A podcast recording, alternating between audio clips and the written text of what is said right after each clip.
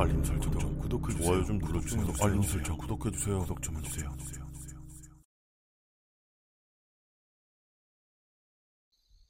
나쁜 짓을 하고 있다고는 생각하지 않는다. 단지 창밖을 망원경으로 보고 있을 뿐이다. 근처의 집을 엿보고 나는 게 아니니까 괜찮잖아. 근데 언제부터였을까? 이따금씩 밤에 혼자 있을 때면 아파트 베란다에서 망원경을 통해 강 건너편의 번화가를 바라보곤 한다. 과음증 같은 건 전혀 없었지만 어느새 이것은 나에게 습관이 되었다. 그리고 지금은 나의 가장 큰 즐거움이 되었다. 퇴근길의 회사원들, 술에 취해서 소란을 피우는 대학생들, 열대어처럼 울긋불긋하게 차려입은 여자들, 여기저기서 호객해대는 호객꾼에 어째서인지 깊은 밤에 혼자 어슬렁거리는 학생까지 정말 별거 없는 어지러운 광경일 뿐이지만 그것을 보고 있으면 이상하게 재밌다. 어쩌면 수족관 속의 물고기를 보는 것과 비슷한 기분일지도 모른다. 방에 불을 켜놓으면 내가 망원경을 들여다보는 게 보일지도 모르기 때문에 관찰을 할 땐 방에 불을 꺼놓는다. 난 어둠 속에서 베란다에 나가 혼자 술을 마시며 망원경을 들여다본다. 다른 사람들이 보면 기분 나빠하겠지만 지금 나에겐 이 취미를 그만둘 생각은 전혀 없다. 그날 역시 난 맥주를 마시면서 한가로이 베란다에서 밤바람을 쐬고 있었다. 어느덧 시간이 꽤 늦어졌지만 종종 사람들은 지나간다. 오히려 재밌는 걸 볼 수 있는 시간대는 대체로 사람들의 왕래가 없는 심야 시간이다. 술에 취해 싸우대는 것은 몇 번씩이나 봤었다. 한 번은 어떤 남녀가 빌딩 틈 사이에서 관계를 가지는 걸 본 적도 있었다. 멀리 봐서 확실치는 않지만 칼 같은 것을 손에 든 노숙자가 몇 번이고 같은 곳을 왕복하는 것을 본 적도 있었다.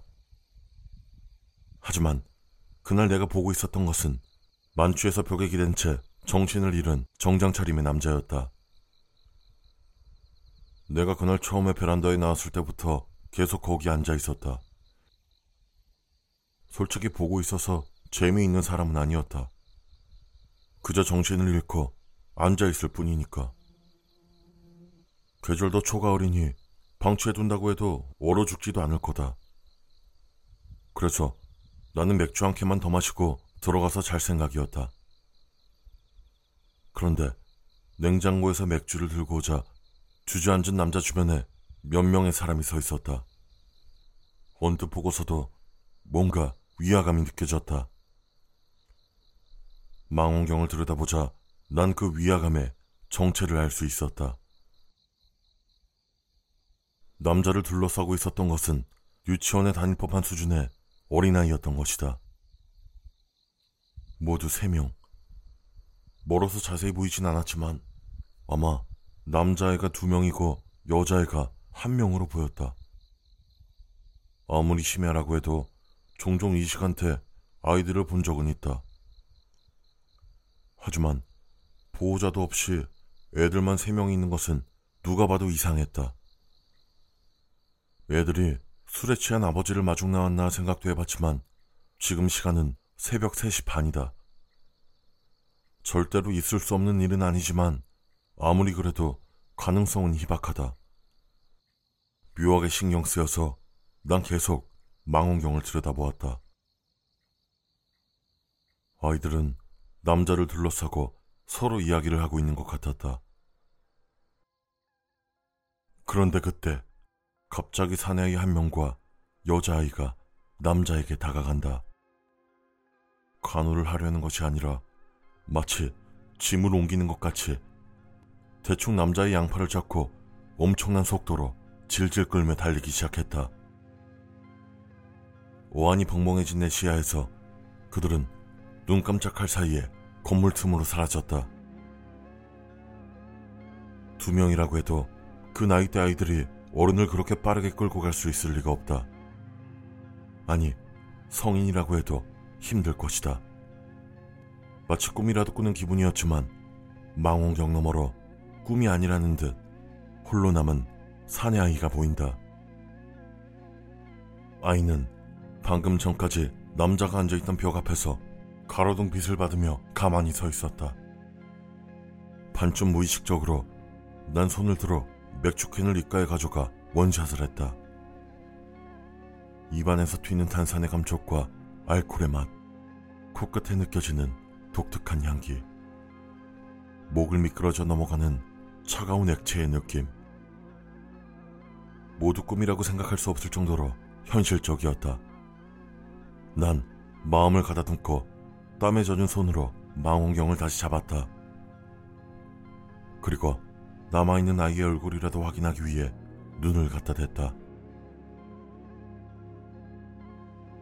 걸어둥 아래엔 어느새 또 세 명의 아이가 모여 있다. 그리고 세 명 모두 이쪽을 보고 있다. 얼굴은 그림자가 져서 보이지 않지만 분명히 세 명 모두 얼굴을 내 쪽으로 향하고 있다. 난 겁에 질려 반사적으로 망원경에서 눈을 떼고 일어선다. 육안으로 보는 강 건너편 가로등 아래엔 아무것도 없었다. 어떻게 된 것인지 혼란에 빠져 다시 망원경에 눈을 갖다 댔다. 시야 한 구석에서 무엇인가가 움직인다. 그쪽으로 망원경을 옮기자 세 명의 아이가 어느새 강을 건너와 있었다. 세 명 모두 내 아파트 쪽으로 다가오고 있었다. 걷는 모습이 어쩐지 기묘하다. 마치 사람의 가족을 뒤집어 쓰고 사람인 척 움직이고 있는 것 같이 부자연스럽다. 그리고 오싹할 만큼 빨랐다. 피가 차가워지는 것 같은 초조함에 난 방 안으로 들어왔다. 반사적으로 시간만 들고 방에서 도망치려고 했을 때 귀에 익은 소리가 들려왔다. 철컹. 아파트 정문이 닫히는 소리다. 문 앞에서 돌처럼 굳어버린 내 귀에 계단을 올라오는 여러 사람의 발소리와 마치 수많은 낙엽을 밟는 것 같은 기분 나쁜 소리가 울려 퍼진다. 그 소린 조금씩 커져서 마침내 내 방 앞에서 멈췄다.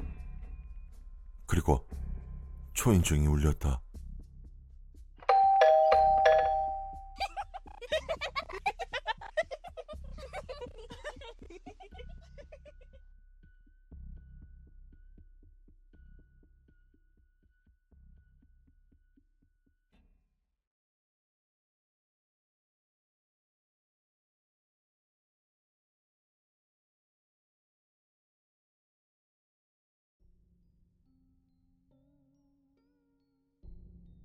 어느 작은 마을에서 A라는 190cm의 큰 남자가 죽었다.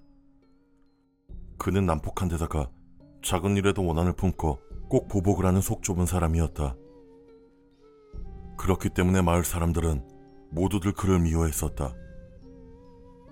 동네 아이들이 이상하다고 놀렸다는 이유로 초등학생 아이를 잡아서 얼굴이 보라색으로 부어오를 때까지 때려 폭행죄로 체포된 적이 있을 정도였다. 그리고 그는 어디에 연고도 없고 하루 벌어 하루 먹고 사는 그런 인생이었다.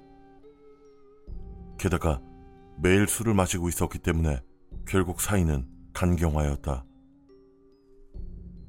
작은 마을이었기 때문에 장의사는 한 명밖에 없었다. 하지만 장의사 B 역시 A를 무척 싫어하던 사람이었다. 그렇지만 동사무소에선 A에겐 연고가 없어 염을 해줄 사람도 없다는 이유로 그에게 부탁을 했기 때문에 마지못해 최대한 싸게 장례식을 치르게 되었다. 적당히 시체를 닦고 제일 싼 관에 집어넣었다. 그리고 절에서 가장 인기 없는 스님을 무리해서 끌고 와 경을 읊도록 시켰다. 사건이 일어난 것은 장의 과정이 끝나고 관을 화장터에 옮길 때였다. 다른 장례식과 일정이 겹치는 바람에 A의 관은 연구차에 실을 수 없었다. 그래서 B는 트럭에 진칸에 관을 싣고 A의 유체를 옮기기로 했다. 그리 먼 거리는 아니었지만 혹시 관이 떨어질까 걱정한 B는 스스로 짐칸에 타서 관을 지켰다.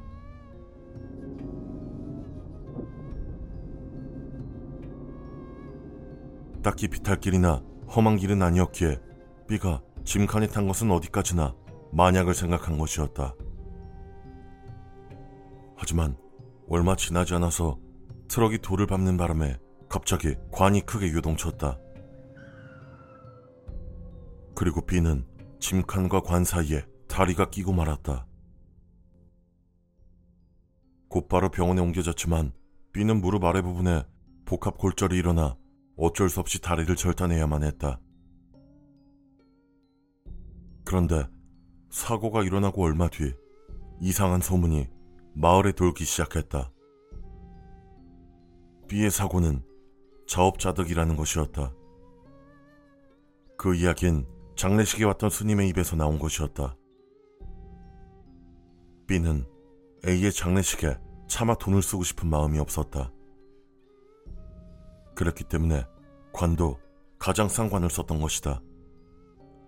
하지만 190이라는 큰 키인 A에게 당연히 특별한 관이 필요했다. 장의사 B는 어떻게 했을까? B는 A의 시체의 무릎 아래쪽을 톱으로 잘라내버렸던 것이다.